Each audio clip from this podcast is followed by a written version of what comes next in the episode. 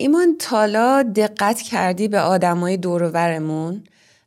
از این لحاظ که بعضی انقدر ساده زندگی می‌کنن و خوشحالن و بعضی هم هر چی دارن با اون چیزی که دارن خوشحال نیستن و همیشه قر می‌زنن و منفی بافن و ناراحتن. آره مسلما دیدم نمونه هایی که گفتی.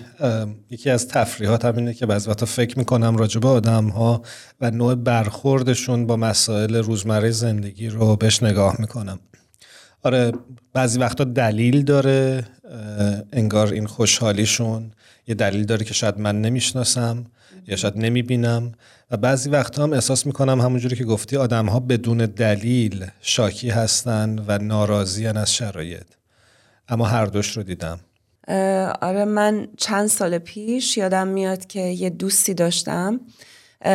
وضعیت زندگیشون خیلی مطلوب نبود یعنی از نظر اجتماع شاید بتونیم بگیم. یعنی وضعیت مالی خیلی خوبی نداشتن. چندین خواهر برادر بودن توی خونه. ولی چیز عجیبی که برای من بود همیشه این خانواده خوشحال بودن. با همدیگه خیلی خیلی کیف می‌کردن لذت میبردن. از اون دوستم میپرسیدم که داستان چیه؟ شما چجوری انقدر خوشحالین؟ میگفتش که ما می‌دونیم که از زندگیمون چی می‌خوایم و این می‌دونیم چی میخوایمه فکر می‌کنم دلیل خوشحالیشون و اون معنی زندگیشون شاید باشه. و اونا رو خوشحال نگه می داشت. فکر می‌کنم نکته داستانم همینه وقتی تو معنایی پیدا می‌کنی برای زندگی تحمل شرایط برات خیلی راحت تر میشه یا حداقل قابل تحمل تر میشه شرایط اگه بخوایم بگیم یه نکته ای هم که هست فکر می‌کنم همین گم شدن معنای زندگی مسئله خیلی مهمیه به خصوص در بین نسل جوان و نوجوان. و ما می‌بینیم در جامعه که افرادی هستند که از نظر مالی حداقل روی کاغذ و از نظر تحصیلی و جایگاه اجتماعی جای خوبی قرار دارن. اما با این وجود دچار افسردگی هستند و ناامیدن. و حالا در یک موارد حادش می‌بینیم که حتی به زندگیشون رو هم پایان میدن. و خیلی غم انگیزه و بسیار زیاد شده و به نظرم واقعا باید نگران باشیم یعنی در مورد این مسئله و فکر بکنیم و نسبت به اطرافیانمون بی توجه نباشیم. درسته. اما برای اینکه بیشتر با ابعاد این موضوع آشنا بشیم از خانوم دکتر می بدیعی روانپزشک دعوت کردیم تا به ما کمک بکنن در مورد این موضوع بیشتر با هم دیگه صحبت کنیم. بریم ازشون بپرسیم که یک زندگی معنادار چطور تعریف میشه.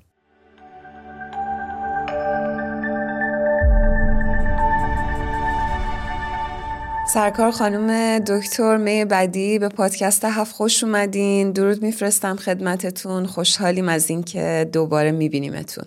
خیلی ممنون متشکرم. منم بهتون درود میگم. سرکار خانم دکتر بدیعی و سپاسگزاریم که دعوت ما رو پذیرفتید. همونجوری که می‌دونید ما امروز قراره که راجع به زندگی معنادار با هم صحبت بکنیم و در ابتدای بحث دوست دارم ازتون بپرسم که اصلا یک زندگی معنادار رو چطور تعریف می‌کنید؟ خب این زندگی معنادار یه موضوع خیلی گسترده و عمیقی هست که میشه از دیدگاه های مختلف به اون نگاه کرد. ولی از اونجایی که زمان خیلی محدودی داریم خیلی مختصر بهش نگاه می‌کنیم. در ویکیپیدیا زندگی معنادار رو به عنوان سازه ای توصیف می‌کنه که با هدف اهمیت تحقق و رضایت از زندگی مرتبط هست ولی البته معنای زندگی برای افراد مختلف در موقعیت های مختلف در زندگیشون می‌تونه متفاوت باشه. مثلا برای یه مادر لبخند فرزندش آماده کردن غذا برای اون و آماده کردن اون برای مدرسه و زندگی به زندگی مادر معنا میبخشه. داشتن یک سرپناه یا یک منزل برای یک شخص فقیر به زندگیش معنا میده. برای یک بچه مدرسه ای بازی و فارغ و تحصیل شدن چیزیست که به زندگی او معنا میبخشه. ولی برای یک جوان یادگیری یک مهارت شغل و تشکیل خانواده ممکن هست که معنای زندگی معنادار براش باشه. همه اینا رو اگه توجه کنیم یک چیز مشترک دارن. همه کوتاه مدت هستن. و متغیرهای زیادی وجود داره که اینها رو مستعد تغییرات و شانسهای زندگی می‌کنه. و وقتی که اونطور که ما انتظار داریم اینا پیش نمیرن ما معنای زندگی خودمون رو از دست میدیم و ممکن هست که افسرده و ناامید بشیم. مثلا مادری که فرزندش بزرگ میشه و خونه رو ترک می‌کنه ممکنه به سندروم آشیان خالی یا امتینست مبتلا بشه. فردی که شغل یا خونش رو از دست میده نمی‌تونه نوری از در انتهای تونل ببینه یا حتی جوانی که از دانشگاه فارغ و تحصیل میشه. دور شدن از خانواده و ناگهان مستقل شدن ممکن هست که باعث استراب و استرس شدید بشه و به افسردگی بیانجام. همه اینها منجر به از دست دادن عملکرد زندگی فرد و نتیجتا معنای زندگی اونها میشن. همه ما با برخی از مسابقات و نمایشنامه های واقعیتی مثل فاکتور X یا X فاکتور آشنا هستیم که در اون شرکت کنندگان در مورد اهداف خودشون از حضور در مسابقه صحبت می‌کنن. و این خیلی برای من جالبه. چون اغلب این رو میشنویم که میگن این همون چیزیه, چیزیه که من تمام عمر براش کار کردم. و این حاصل زندگی من. و اگر من برنده بشم زندگی من تنظیم شده و بهترین و شادترین زندگی رو خواهم داشت. اما اگر برنده نشم زندگی من تموم میشه. در این حال که این اهداف خیلی مهم هستند و باید روی اونها تمرکز کرد. اما نباید اینها تنها معنای زندگی باشند چرا؟ برای اینکه موقتی هستند و تحت تاثیر عوامل پیچیده ای هستند که بسیاری از آنها تحت کنترل ما نیستند و اگر برآورده نشن همونجور که عرض شد باعث مشکلات روحی، جسمی و مالی حتی خواهند شد. شما اشاره کردین که اگر اهداف مشخص تعیین بکنیم و نتونیم بهشون برسیم احتمالا دچار افسردگی میشیم. اما اگر هدف مشخص نداشته باشیم چطور می‌تونیم زندگی معناداری رو تجربه بکنیم؟ ببینید ما این, این اهدافی که عرض شد معمولا از اهدافی هستن که میان و میگذرن. و در نتیجه هر وقت یکیش تمام میشه ما یه دفعه میمونیم که اه حالا من چیکار کنم؟ حالا من دیگه چی برام به چه امیدی زندگی کنم؟ اینی که باید خیلی ما نگاه بکنیم که به یه تصویر بزرگتر برای معنای زندگیمون نگاه بکنیم. وقتی که این کارو بکنیم می‌بینیم که همه چیزایی که به نظر ما به زندگیمون معنا میبخشیدن با اینکه مهم هستن اما مثل امواج روی اقیانوس هستند که اگر که از حرکت آب سرچشمه می‌گیرن و برای سلامت اقیانوس مهم هستند اما ناپدید میشن و امواج بیشتری دوباره شکل بگیرن ببینین دوستان زندگی خیلی شبیه به بندبازی یا آکروباسی در سیرک هست. همه دیدیم. اگه خودشم نرفتیم ببینیم توی تلویزیون دیدیم. بندبازی به معنی راه رفتن بر روی یک تناب یا ریسمان هست.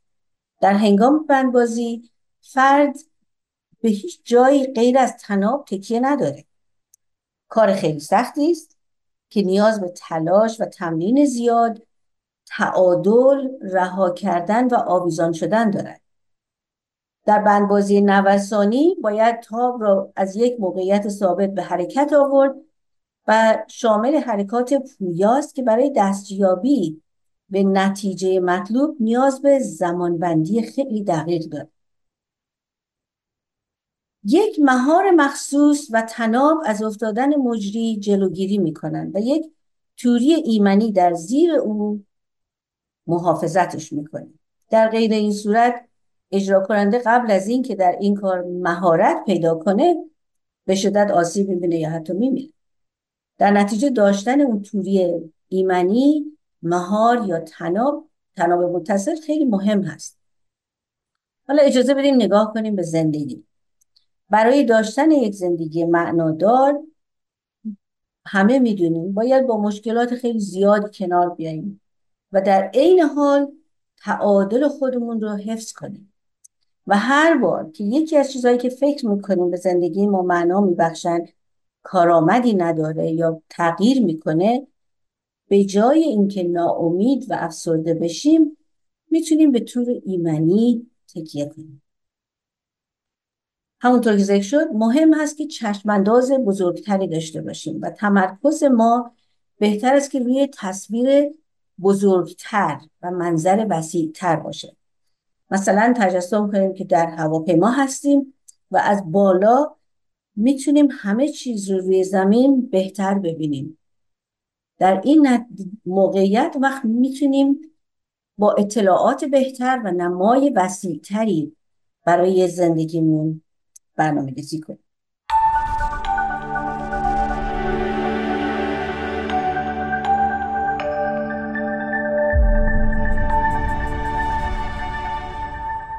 خانم دکتر بدی شما در صحبت به یک تور ایمنی و یا یک نقطه اتصال امن در زندگی اشاره کردید. می‌خوام ازتون بپرسم که چطور باید این تور ایمنی و این نقطه اتصال امن رو پیدا بکنیم؟ یه پیشنهادی که من دارم به نظر بنده این تصویر بزرگتر باید اون فاکتورهای دیگری رو دیگری رو مثل اتکا به یک قدرت بالاتر و برتر در حین تحقق اهداف خود در بر بگیره. این ممکنه به صورت معنویات اعمال محبت آمیز و تمرکز بر نیازهای دیگران باشه که پایدار هستن و تغییر نمی‌کنن. مثل امواج دریا نیستن که هی بیان و برن. به عبارت دیگه ما نیاز داریم چیزهای دیگری غیر از اهداف معمولی زندگی داشته باشیم که به ما احساس رضایت بدن. وقتی که از منظر بزرگتر به مسائل نگاه می‌کنیم متوجه میشیم که این چیزهایی که از نظر ما به زندگی معنا میبخشن همونجور که ذکر شد اگرچه مهم هستن اما فقط بخشی از تصویر بزرگتر هستن. یعنی کارکرد ما در زندگی صرفا مشغول شدن به زندگی نیازها و علائق و علاقمندی های خودمون نیست و تصویر بزرگتر ایجاب می‌کنه که به اطرافیانمون هم توجه کنیم. این می‌تواند به عنوان اون مهاری عمل کند که ما رو ایمن و در حرکت نگه میداره. یعنی ما رو سر پا نگه میداره که بتونیم تعادل خودمون رو روی این تناب باریک زندگی حفظ کنیم. خانم دکتر شما از مهربونی و نودوستی گفتید که می‌تونن راهی باشن برای رسیدن به یک زندگی معنادار. میشه بیشتر در این باره برامون توضیح بدین و از اهمیتشون بگین؟ البته البته. قبل از که برم سراغ اون کارهای نودوستی دوست دارم که یک ببخشید یک بیانی از حضرت الله که شارع آین باهایی هستن. براتون بخونم.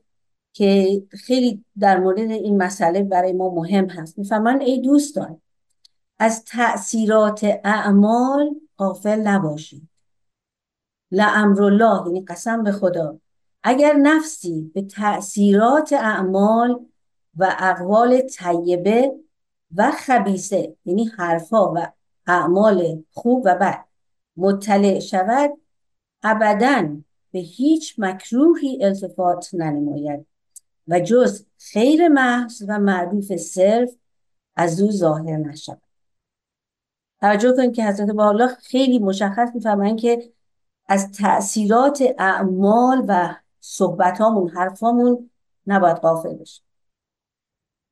در مورد این مسئله کارهای دوستانه تعداد زیادی تحقیقات نشان دادن که نودوستی اغلب با بهزیستی ذهنی همبستگی مثبت و شامل رضایت بالای زندگی و تجربه احساسات مثبت بیشتر و احساسات منفی کمتر در زندگی روزمره است. دو تحقیق جهانی اخیر این رو در سطح جغرافیایی و فردی با استفاده از داده های جمع شده از کشورهای سراسر جهان نشان دادن انواع رایج نودوستی مثل کارهای داوطلبانه اهدای پول غذا دادن به فقرا اهدای خون و امثال هست یکی از دلایل فراگیر شدن نودوستی ممکن هست این باشه که مزایایی از انواع مختلف به همراه داره. حتی اگر این هدف خود شخص نودوست هم نباشه. فواید این نه تنها شامل فرد زی نفع میشه بلکه خود شخص نودوست و شاید اشخاص سالس رو هم در بر می‌گیره. تحقیقات محققینی مانند آکنین، کاری، دان و هیوی نشان داده که نودوستی بهزیستی ذهنی خود نودوست و حتی ناظران رو بهبود میبخشه. آکنین و همکارانش به این نتیجه رسیدن که ظاهرا این ارتباط ارتباط مثبت بین نودوستی و بهزیستی دو طرفه هست. یعنی افراد شادتر هم دیده شدن که در کارهای نودوستی بیشتری شرکت می‌کنن. در مقاله به عنوان آلترویزم شادی و سلامتی خوب بودن خوب است. توسط استیو پست که در ژورنال رفتار رفتاری بین المللی International Journal of Behavioral Medicine منتشر شده نتیجه گیری شده که احساسات و رفتارهای نودوستانه با رفاه، سلامتی و طول عمر بیشتر مرتبط هستند. این مقاله با برخی هشدارها نتیجه می‌گیره که ارتباط قوی بین رفاه، شادی، سلامتی و طول عمر افرادی که از نظر عاطفی و رفتاری دلسوز هستند وجود داره تا زمانی که با انجام این اعمال از خودشان کاملا غافل نشد حالا در مورد نودوستی و تاثیرات مهم اون برای سلامتی، شادی و طول عمر ما نگاه کردیم. اینها به عنوان یک مهار یا نگه که تنابی که ما رو نگه میداره که اون بالا روی اون تناب راه بریم بیاین حالا تعمق کنیم که این شبکه یا توی ایمنی نهایی در زندگی چی هست.